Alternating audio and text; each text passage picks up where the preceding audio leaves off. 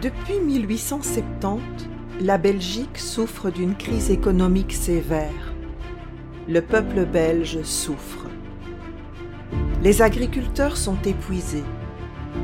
Le prix de leurs produits a tellement chuté que malgré un travail sans relâche, ils n'arrivent plus à joindre les deux bouts.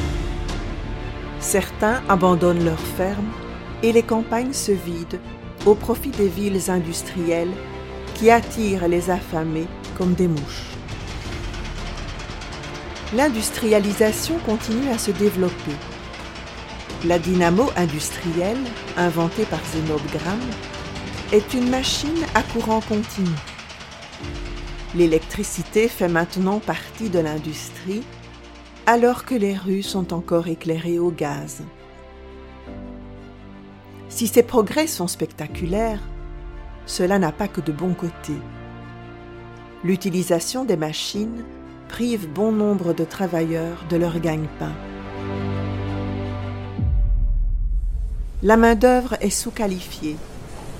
Les salaires diminuent. Seul le profit compte pour les grands industriels qui s'enrichissent au détriment de la classe ouvrière. Le nombre d'accidents mortels augmente. La cadence de travail est inhumaine. Étant donné que femmes et enfants sont payés un tiers de moins que les hommes pour effectuer un travail identique, les patrons licencient la main-d'œuvre masculine. Le chômage augmente. La colère gronde. Les minuscules maisons ouvrières abritent les familles nombreuses qui meurent de faim. Pères, mères et enfants mangent et dorment dans une même pièce sans toilette.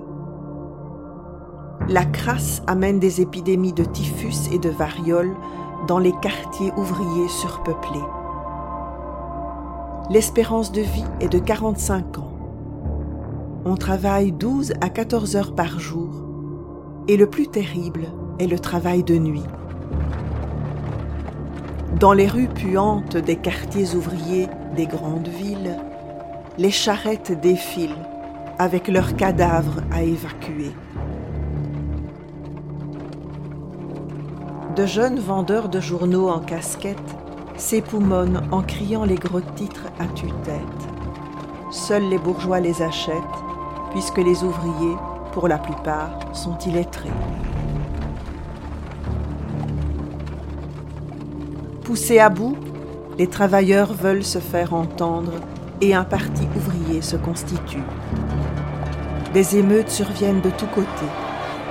L'armée doit intervenir par la force. S'ensuivent une série d'arrestations et de condamnations. Cette agitation violente remonte aux oreilles de Léopold. Il ne peut plus ignorer les conditions de vie de son peuple.